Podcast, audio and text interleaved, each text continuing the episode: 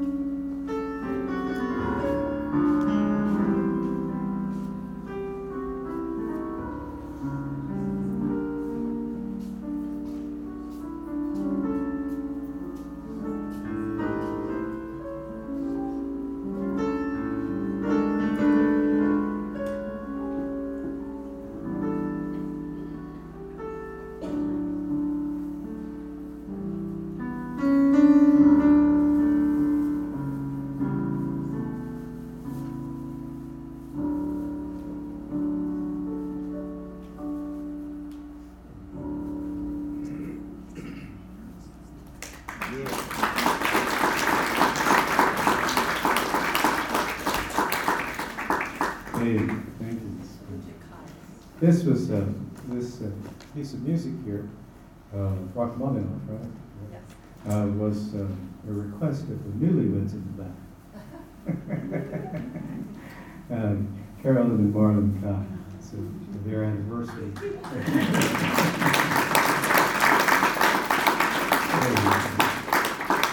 Hey. Well, I'd like you to take your Bibles out. This morning we're going to take a detour from the book of Matthew. We're going to look at Isaiah, the book of Isaiah. So please turn to Isaiah chapter 9.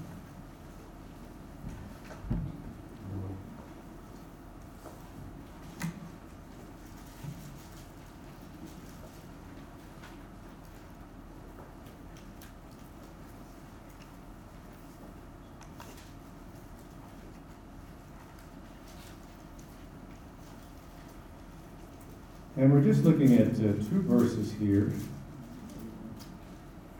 Isaiah chapter 9, verses 6 and 7. For unto us a child is born, unto us a son is given, and the government will be upon his shoulder, and his name will be called Wonderful, Counselor, Mighty God, Everlasting Father, Prince of Peace. Of the increase of his government and peace there will be no end, upon the throne of David and over his kingdom, to order it and establish it with judgment and justice. From that time forward, even forevermore, the zeal of the Lord of hosts will perform this. Let's pray, please.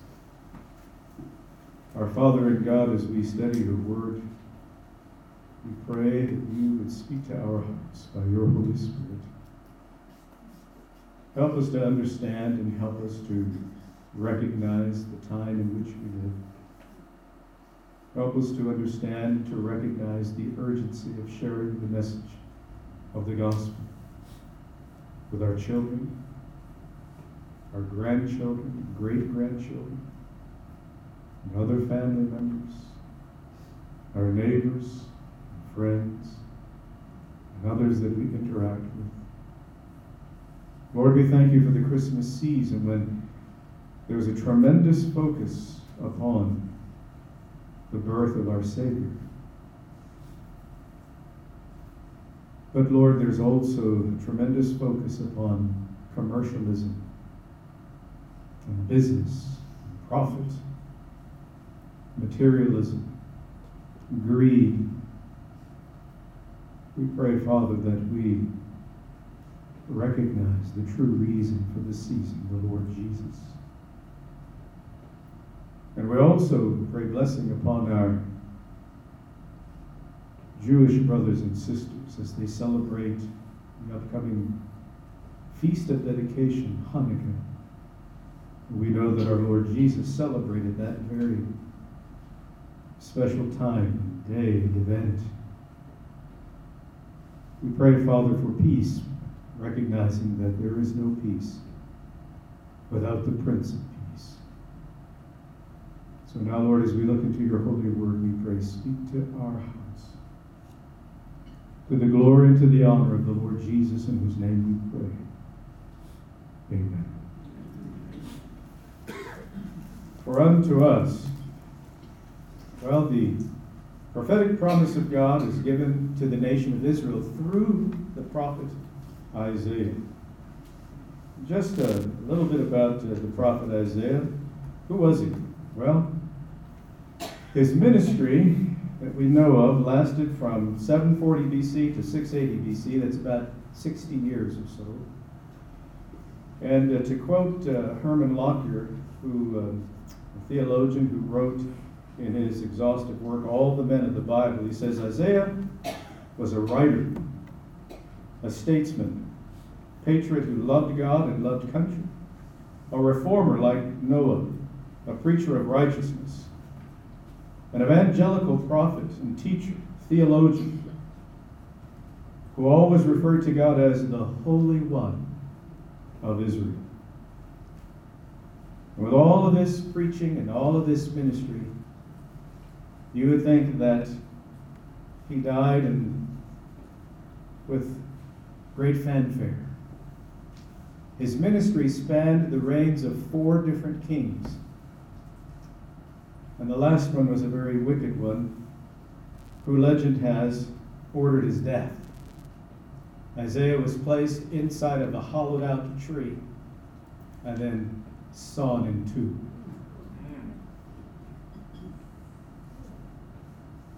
He preached a message of judgment, of repentance, and hope. He proclaimed the arrival of the Messiah as the anointed king and suffering servant.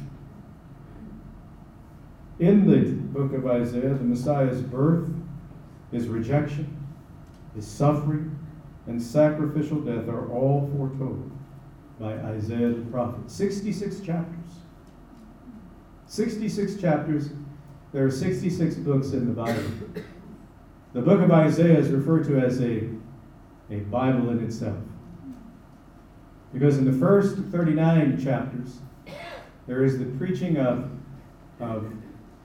grace, the preaching and the proclamation of judgment, and yet God's mercy and grace, the need for repentance, and God's willingness to forgive and to restore. And then in the chapters 40 through 66, the message of hope and reconciliation and a future, a blessed future, not only for Israel, but also for the Gentiles. Because in the book of Isaiah, he speaks of the Gentile nations turning to the Lord and recognizing the Messiah as their Savior. And that has come true in this day and age in which we live, and all through the last 20 centuries. And so, Isaiah, tremendous, tremendous man of God. He, in his background, it's believed that he was from a well-to-do family, which is generally not typical of the prophets that God called. Most of the prophets were farmers or ranchers, and very common. Isaiah was a very well-educated man. As a matter of fact, the book of Isaiah, in the writing of the book of Isaiah, he uses over 2,200 different Hebrew words. He was a poet, quite a writer, quite a communicator. And Brother Roger was an editor and worked in Washington, D.C. He can tell you probably most of the writings that he had to edit, those people didn't use 2,200 different words. They might have used 2,000 words, but certainly not 2,200 different words.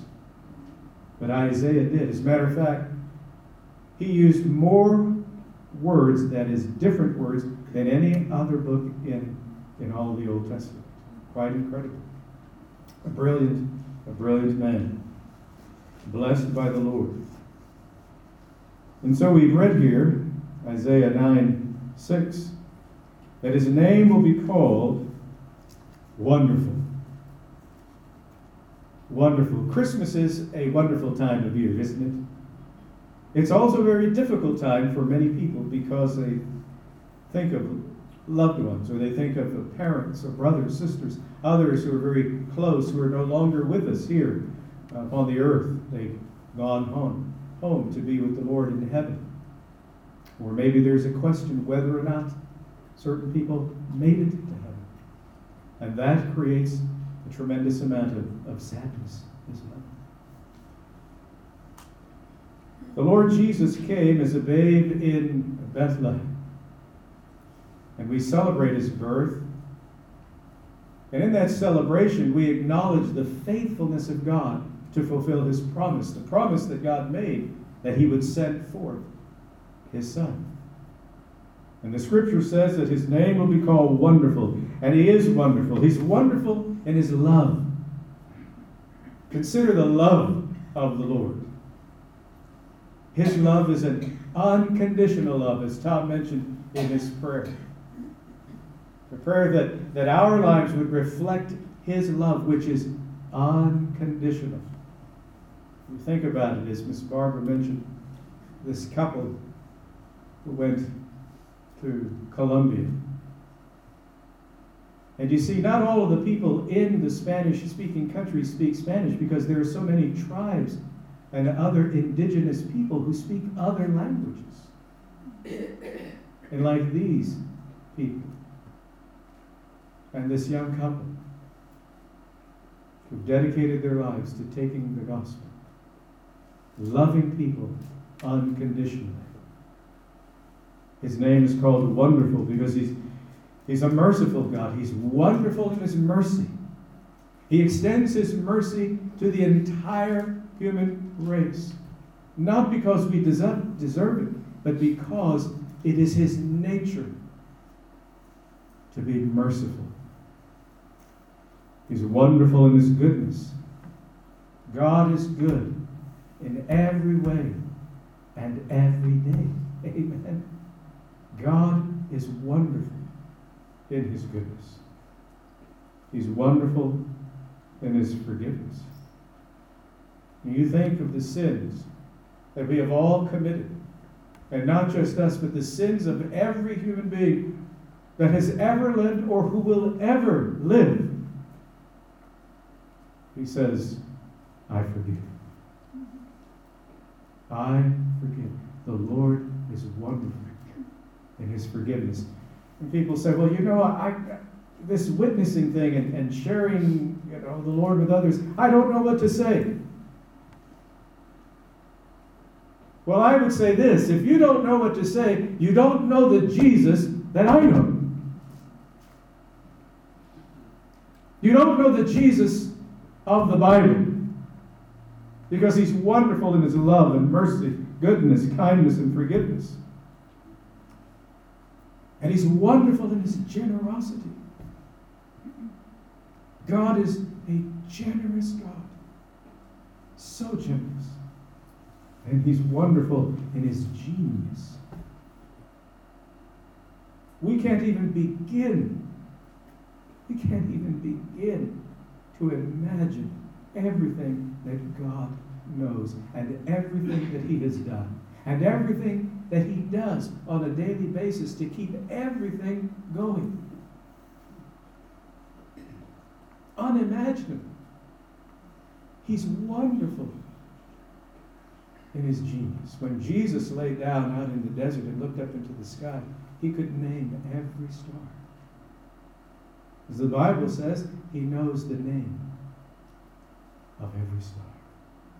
He calls them all by name. And yesterday, talking with my granddaughter, I said, the Bible teaches that not a hair from our head falls, but that God knows about. And think about all the hair that you have.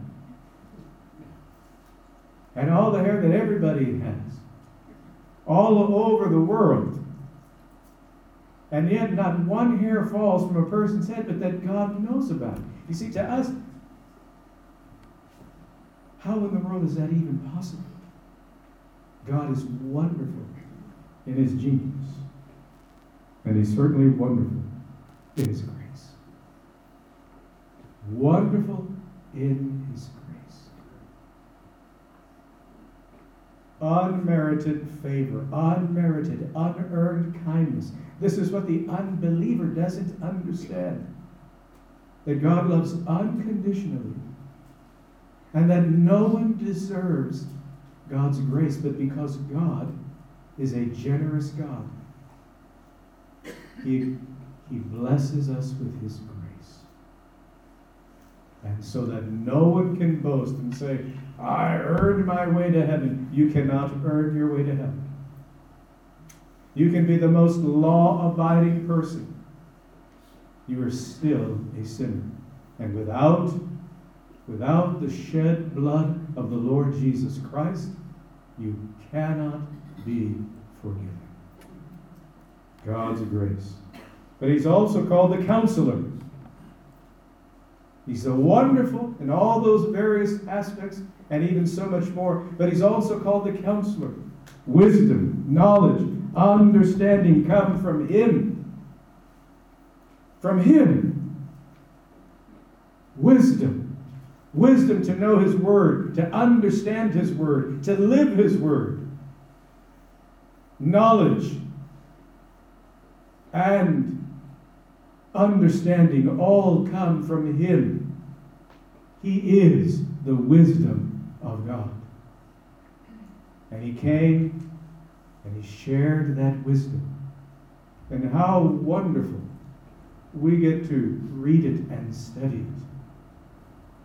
And learn of Him through His Word. Mighty God. Mighty God. Now notice that the prophet Isaiah, under the inspiration of God the Holy Spirit, refers to the Messiah as Mighty God. There are so many people who take issue with the idea that Jesus is God the Son. That is who He is. And that is who He claimed to be. And that is who He demonstrated Himself to be by the very works He said of Himself. Even if you don't believe the word, believe for the sake of the works. You see the works that He did? Those works are outlined by the prophet Isaiah. All of the things that Christ would do are outlined by Isaiah, the prophet. And Jesus fulfilled those. As a matter of fact, in the New Testament, the apostles quoted from the book of Isaiah more than any other book. Jesus demonstrated with power and authority, and the people, when they heard Him speak, said, oh, He doesn't teach us like the other teachers do, but He speaks with authority. Sovereignty. He is mighty God over all creation. All creation. And the Bible says that God, the Father, has given Him a name that is above every name, that at the name of Jesus, everything, both in the heaven, on the earth, under the earth, shall bow and give glory to Him, shall proclaim His name. The blessed Son of God to the glory of God the Father. He's called the everlasting Father. That is, He is the Father of eternity. He is eternal. He is one with the Father. You'll recall over in the 14th chapter in the book of John, He spoke to the disciples about going away and then coming back. And then about the Father. And Thomas said, well, show us the Father. And what did Jesus say? He said, I and the Father are one. He is one with the Father and God the Holy Spirit, the triune God. who has revealed himself in three distinct persons, yet they are one. He is called the Ancient of Days. As a matter of fact, in the proclamation that when the Messiah will come, he is the Ancient of Days. That is a term that is used for God and God alone. And then Jesus referred to himself as the I Am, referring back to when God revealed himself to Moses at the burning bush, when Moses said, when I go back, they're going to ask me what your name is. Who should I tell them has sent me? What's your name? God said of himself, I am that I am. Or in other words, the eternally present one. God is. He has always been. He shall always be. He is the eternal God. And the Prince of Peace.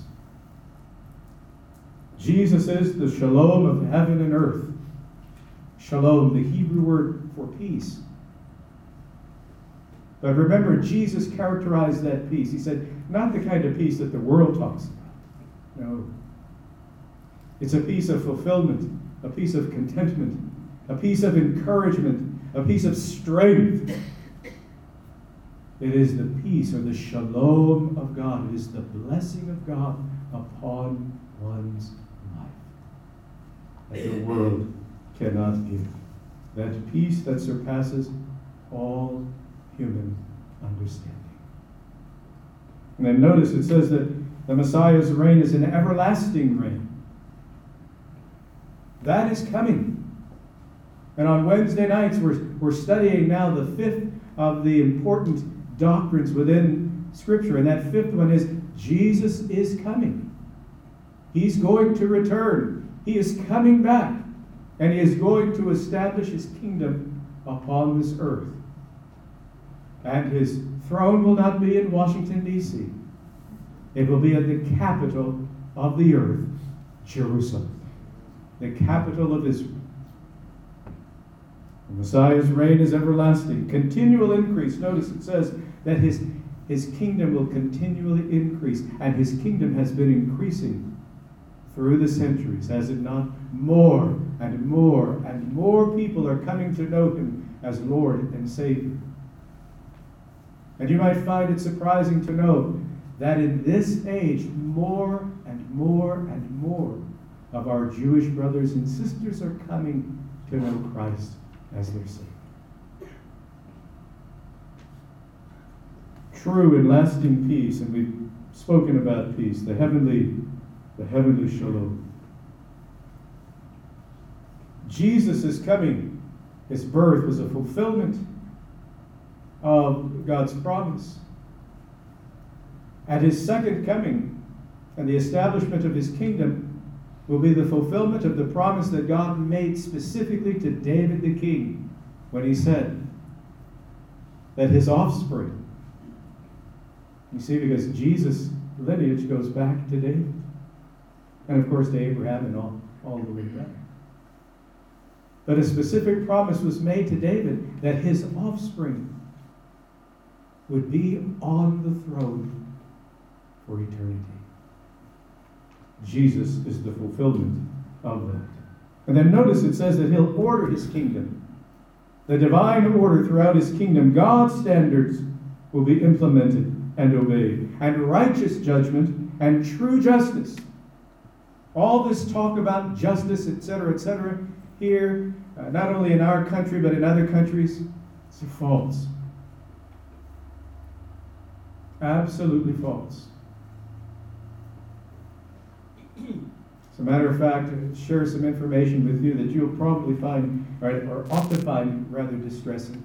All this talk about the climate change, right? Well, the climate has been changing forever. It's nothing new. But you probably didn't know that professors in the universities, and I'm talking about MIT, just from MIT on the East Coast all the way to Stanford on the West, if they take a stand and actually give you the truth, they'll lose their funding and they lose their position. Because many of them have come out I listened to an MIT professor yesterday who said all of this talk about climate change and the way that the government and others, and the media, are using this to instill fear within the population is disingenuous and dishonest. The fact is that the climate has been changing from the beginning of time.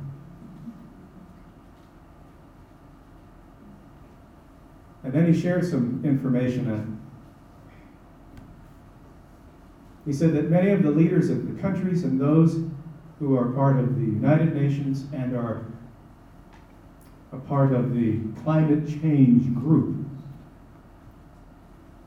and sadly, some religious leaders, met a few months ago. They met, of all places, on Mount Sinai in Arabia. And this is what they did.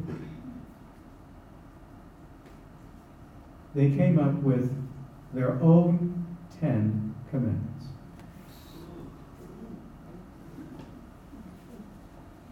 And if that wasn't bad enough, they formulated what they call a third covenant. The 10 commandments that they came up with basically are like this. We repent from the sins that we've committed against Mother Earth. You got that? And then they go through there, this whole thing, and they I will not do this, and I will not do this, and all having to do with Mother Earth. And then this covenant is the covenant that they've entered into to be responsible, that their religion, and sadly, there were some so-called Christian pastors, and I was really surprised by this.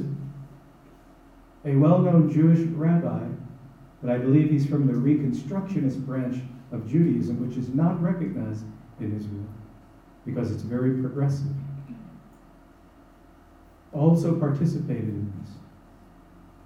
A covenant with Mother Earth. That is nothing short of Satanism. This MIT professor went on to say that what they're doing is that they're using this idea, this false idea of climate change to instill fear, and as a means whereby the World Health Organization and other organizations will become dictator of the world and of the human race and control what you say, what you do, and what you think. I'm not making this stuff up. I am not making this up. This is real. This is nothing less or short of worldwide satanic movement. Because remember that Satan's desire is to destroy the church, to destroy the kingdom of God. And the Bible teaches that governments, although established by God for the order and the preservation of the human race, are yet given over to the evil one. And Christians ought to know what is going on in the world in which they live. If God the Holy Spirit lives within your life, you ought to be able to distinguish between right and wrong. Here's something else. They want you to stop eating meat.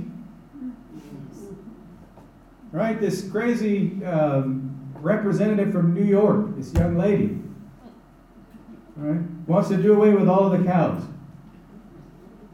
because of the gases that they put into the air.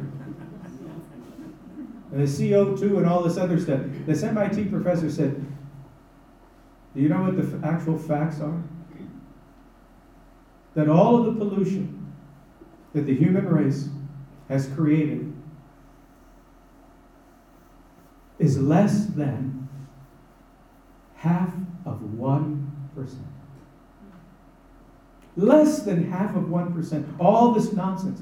Did you know that we give 80% of our plastics we send over to China? Did you know that? For them to recycle. But do you know what they do?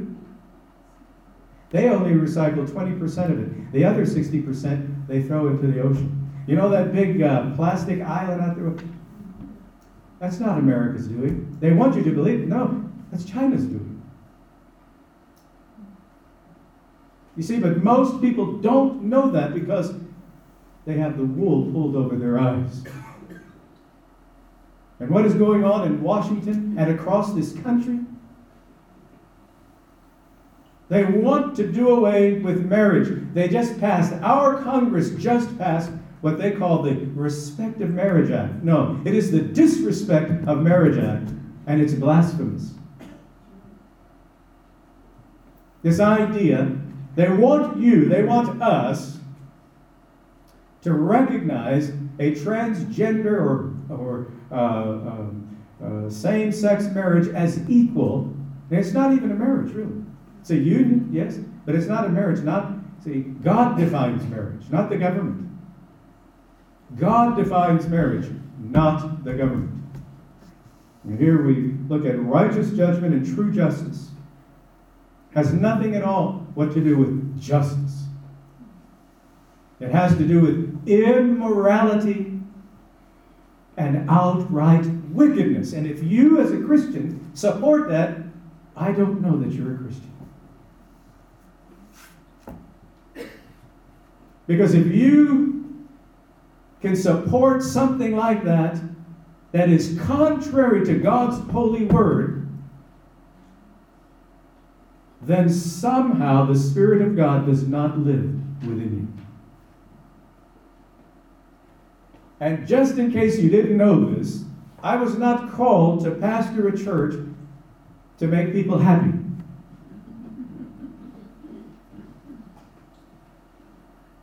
I was called to preach and to pastor to proclaim God's truth.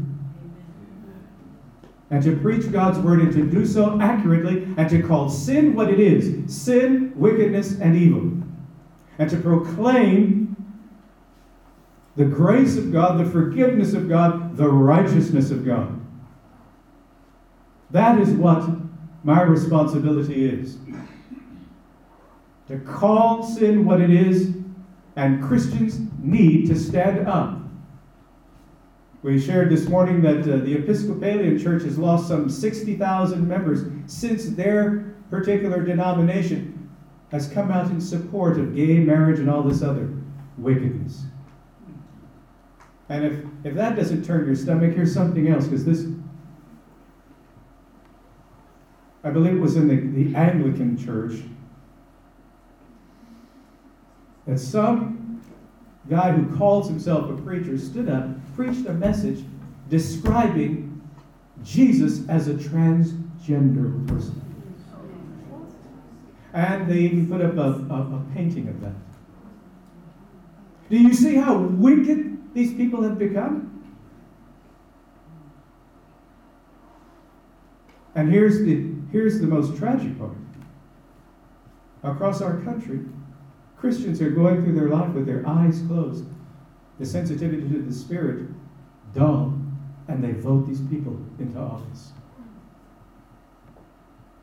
As Cheryl can tell you, and maybe Eden too, and even Miss Carol, that more than 20 years ago I preached messages and saying they're not going to stop until they make it legal for homosexuality and lesbianism and all these things, until they make it legal for these people to be married. And they won't stop there because they never stop. They never stop. And then people like me, they say that I'm a mental case, that I'm a racist, that I'm a homophobe and all these other things. And a dinosaur, okay? Out of touch. Well, I tell you, I would rather be touched by God and proclaim the truth. Now, here's the other thing. They're working to make it illegal for pastors such as myself to proclaim messages like this. That's what they're working to. Now, as Christians, we ought to be praying that that doesn't happen. But it's already happened in certain countries. You know that it's already happened to the country, or in the country to our north. Yes, and they've even gone so far as to rewrite the Bible. You see, no longer referring to God as He. A non-gender. You follow? But stop and consider. Christians vote these people into office. Or as Rob said this morning, well, people who call themselves Christian, but may not necessarily be so.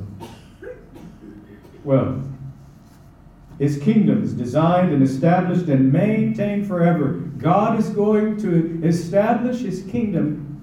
And guess what? When Jesus comes, and people have a hard time with this one. When Jesus establishes His kingdom, it's a dictatorship. It will no longer be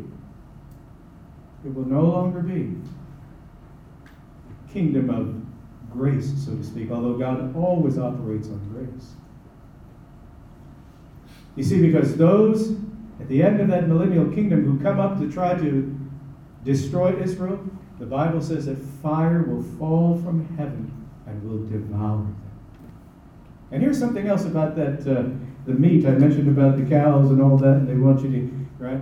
Over in the writings of Timothy, it says, know this, that in the latter times they'll depart from the faith, giving heed to seducing spirits and doctrines of demons, forbidding to marry, and commanding to abstain from eating meat.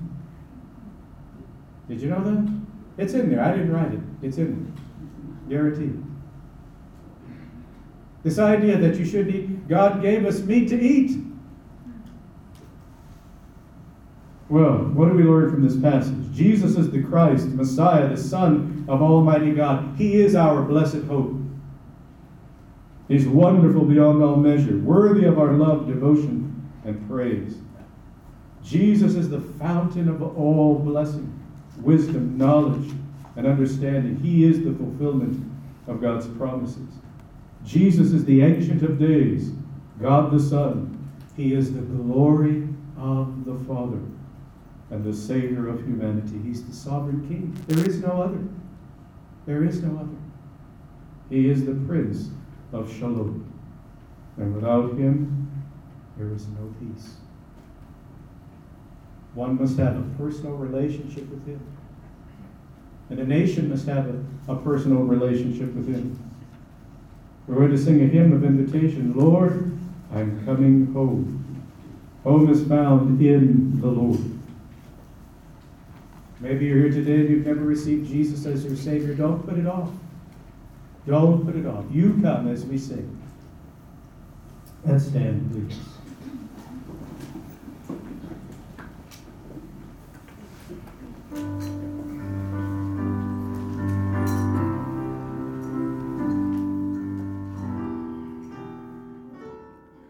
We pray that you have been blessed by today's lessons from God's Word, and we invite you to contact us with any questions that you may have, especially questions regarding your relationship with the Lord Jesus Christ. We want to help you with your walk of faith in the Lord Jesus Christ and with your understanding of His holy Word, the Bible. Our contact information is listed in the podcast show notes. May God richly bless you.